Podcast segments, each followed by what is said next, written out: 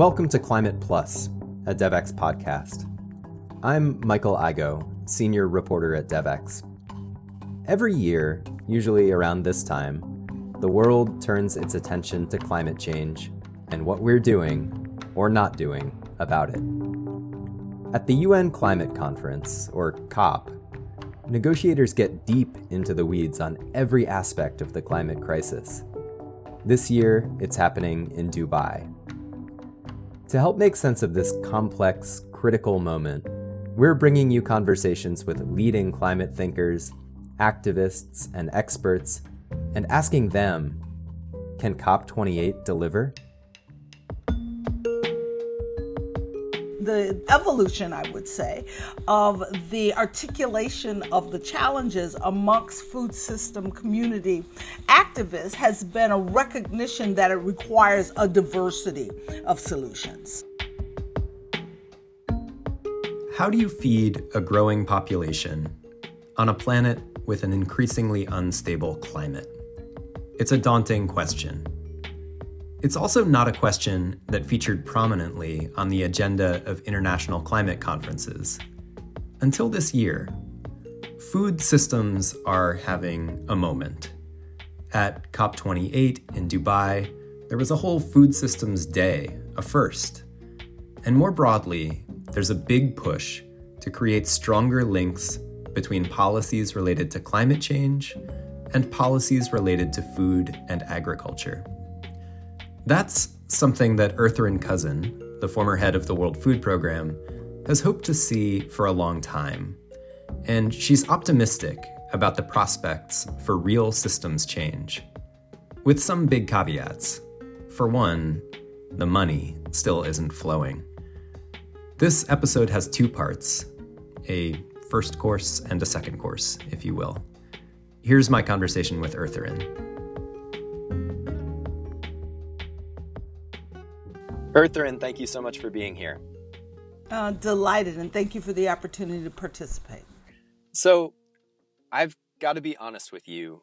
When I start to think about the links between climate change and food systems, I struggle not to feel a little bit hopeless. Um, you know, you just look at sort of the the numbers here. Food systems account for something like a third of greenhouse gas emissions. They support the incomes and livelihoods of about half the population of the planet. They're going to have to feed another billion and a half people by 2050. And yet, this sector is among the most vulnerable to climate change impacts. Then you layer on top of that all of this sort of enormous amount of inequity, and the picture just becomes very, very daunting to me. So maybe you could start by helping me, helping our, our listeners see some opportunity here. Where um, can we take this in a hopeful direction? Let's start, Michael, by recognizing that this is this COP is the first time where food systems have been uh, made a priority alongside energy and transportation, finance. That's a beginning as a recognition of the importance of food systems on the climate agenda. When we attended COP26, there was a nature day um, under which food systems was subsumed, but there was no specific day for food systems um, and the issues that you so well articulated in your question. At COP27, while food systems, there was a food day and, and food systems were included on the agenda, the 50,000 word outcomes document never mentioned food systems. It mentioned agriculture once and food security once. This COP is quite different. And so the conversations that are occurring, not just in the blue zone with the private sector and civil society where government will join, but in the negotiation rooms themselves, where there are more countries discussing food systems as a part of their NDCs. Yeah, I mean, it, it seems like sort of a, a staggering omission from past years. Um, but help me understand a little bit more clearly why that matters. What are the specific ways in which you know, food systems advocates like yourselves can push negotiators or push on the, you know, the sort of broad array of private sector and, and civil society um, groups. Where's the, the opportunity in, in COP itself here? The the opportunity in COP is that you have the people who can make a difference, as you just noted, not just from government, but across private sector, uh, civil society, the finance community in particular, all attending COP uh, and discussing these issues. And so the opportunity is to elbow our way into those conversations to ensure that um, not only are we talking about the sustainable, the just and sustainable transformation of the food system, but um, that is it is part of the outcomes, both from, as I noted, the declaration standpoint, but also from the financing and operational standpoint. Why is that important? Because as we are talking today, about 4.8% of all the climate finance dollars are invested in food systems. And we know that the, the, the work that is required to support whether it's regenerative agriculture, sustainable livestock management, or the reduction in food loss and waste, all of those require finance. And so ensuring that we are part of that finance doc dialogue is as, criti- as critical as ensuring that we are part of the substantive dialogue around the actions that will occur. And the right people are in the room to move the needle on the work that is necessary post COP to support those activities. Let's dig into the, the financing piece a little bit. I'm glad you brought it up. Um, why is it that I think you said less than 5% of climate finance goes to food systems and, and agriculture. What's, um, what's been the obstacle to channeling more of that, albeit, you know, already um, too little climate finance overall, but, but even, even within that um, inadequate amount of money, why does so little of it go to this particular sector? Well, I, I, think you start with the fact that food systems are just not as sexy uh, as as fintech and, and transportation and energy. The returns on food systems are food systems investments are not as as rapid and oftentimes not unfortunately not as high as the as those returns for capital investments on um, on the, some of the other sectors uh, that are that are part of the part of the climate agenda. The other issue I think is is a, is a self-inflicted challenge from the food and agriculture community. For so long, our conversations around for what we should invest in to to transform food systems have been quite contested amongst members of the community.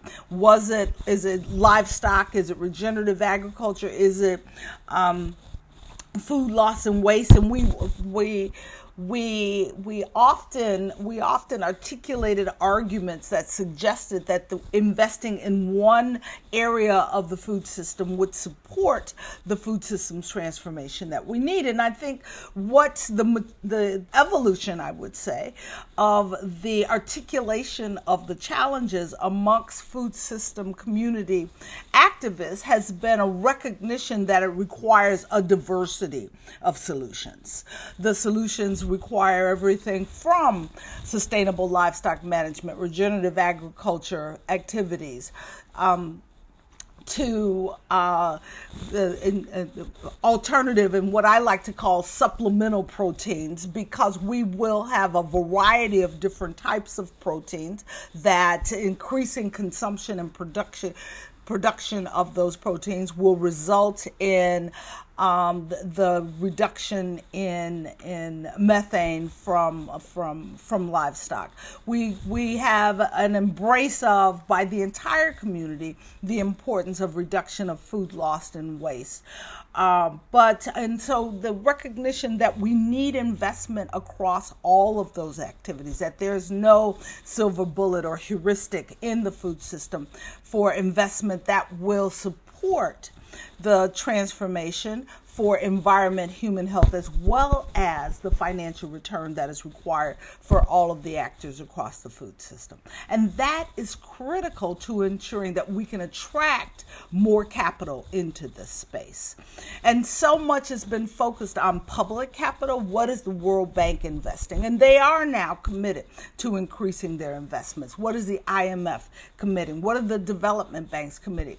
But the reality is, unless we can also move more private sector capital into this space, we will not exceed that 5%, nor will we attract enough capital to support the scale up of the activities that are necessary for the food systems transformation.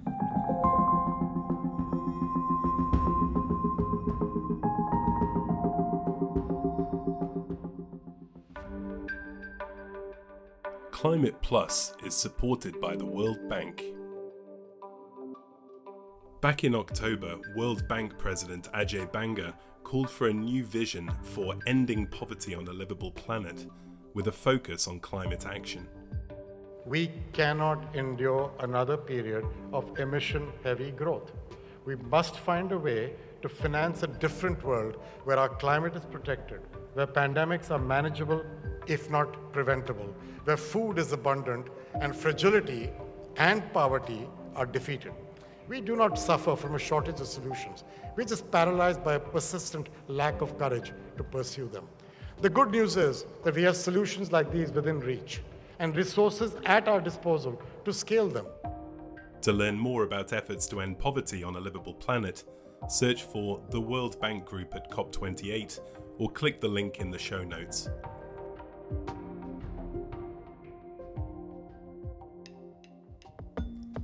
That was part one of this episode of Climate Plus. In part two, my colleague Jenny Ravelo speaks to Dr. Ismahane Elouafi, the chief scientist of the Food and Agriculture Organization, about what it is that we're actually talking about when we talk about a broken food system. Here's their conversation.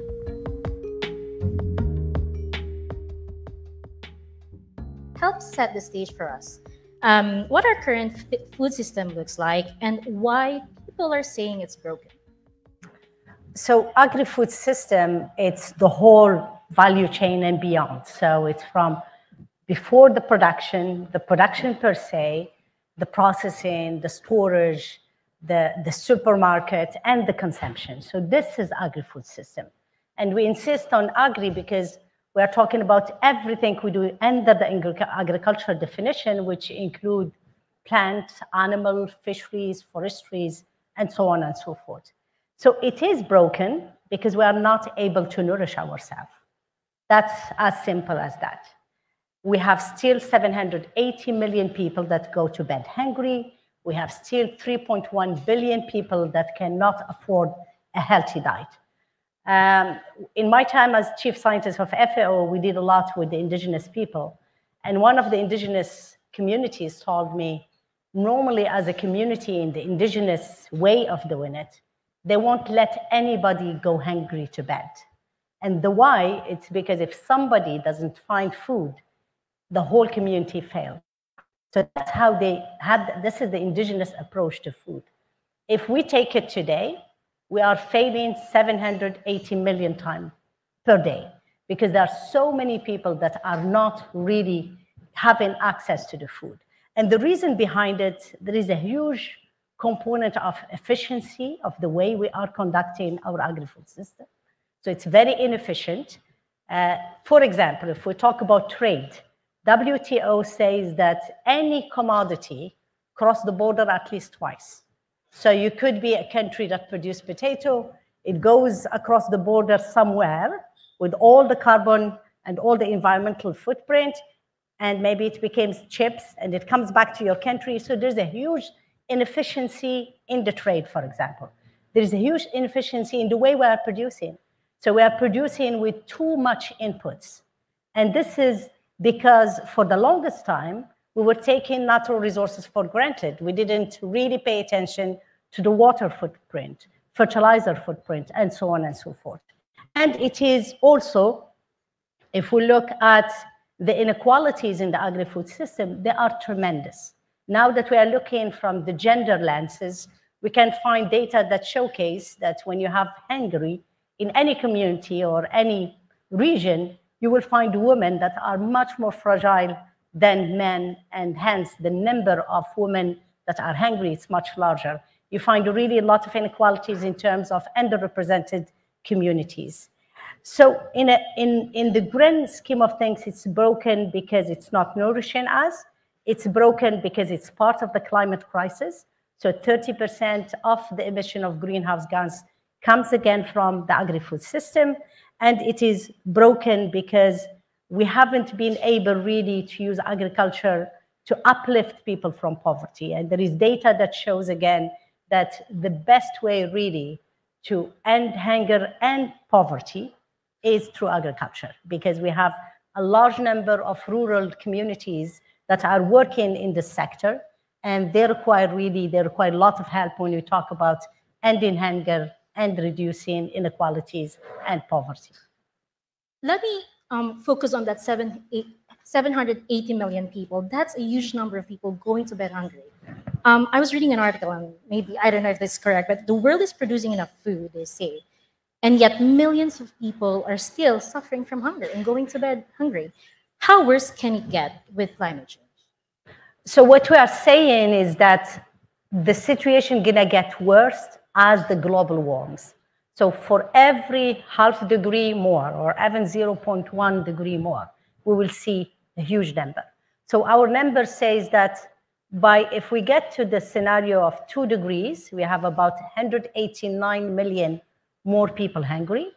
If we get to the four degree, we will have 1.8 billion people hungry. So it is definitely a huge problem. And particularly, it's not only the, the temperature, it's very important and it's very crucial. And the reason why the temperature is very important in the agriculture is just to give you examples.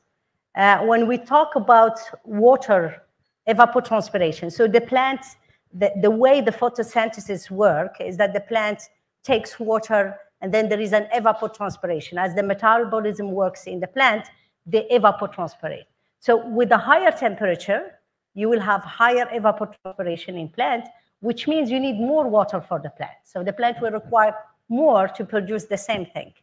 For example, the other, most of the, the cycle of the plant and animals, as a matter of fact, it's very much um, regulated by the photosynthesis, how many days, how much light you have, and the temperature. So with one degree more, or 1.5 degree more, I think, 50% of the maize in Africa will fail to flower completely. So the fact that our agri-food system, it's so dependent on the envir environment, so dependent on ecosystem, makes it super, super fragile to the temperature, to the water, and to other natural resources. And that makes it really that it's a sector that, yes, part and parcel of the emission, but it's also a sector that nourish people. I always say I definitely can survive without a phone or without a TV, but I cannot survive without food. All of us, we need that food. But it's also a sector that sequester a lot and we are not recognizing it. So the fact that I always say carbon sequestration, when we talk about where does the carbon store? It's in soils, it's in water, and it's in plants, not only trees, even in your annuals, even in your perennials.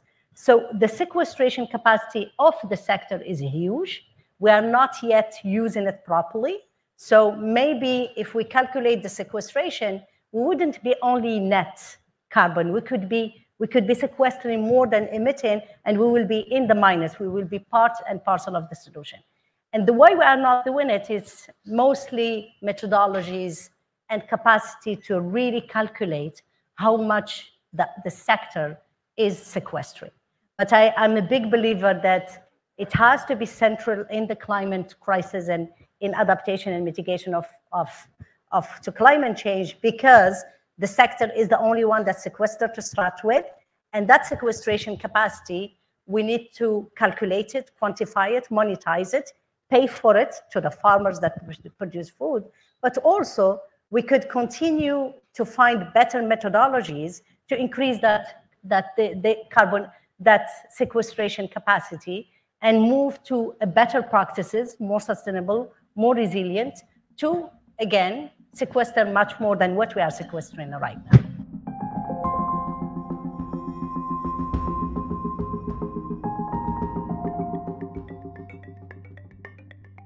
Are you looking for the inside story on what's happening at organisations like the World Bank, USAID, or the Gates Foundation?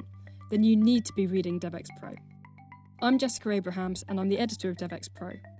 Pro is Devex's premium news subscription, where our expert reporters and analysts take you beyond the headlines, deep into the trends and institutions shaping the $200 billion aid industry. As well as all our news, you'll get access to conversations with global development leaders, resources to help you grow in your career, and a subscriber only newsletter full of insider news and tidbits. See for yourself by getting a free trial today at devex.com/pro.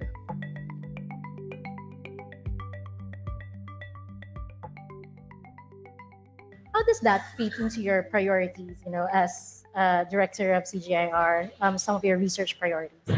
It's, it's, it's a high priority. So we have, it's a very big priority for us because uh, See, we work mostly for the least and middle income countries.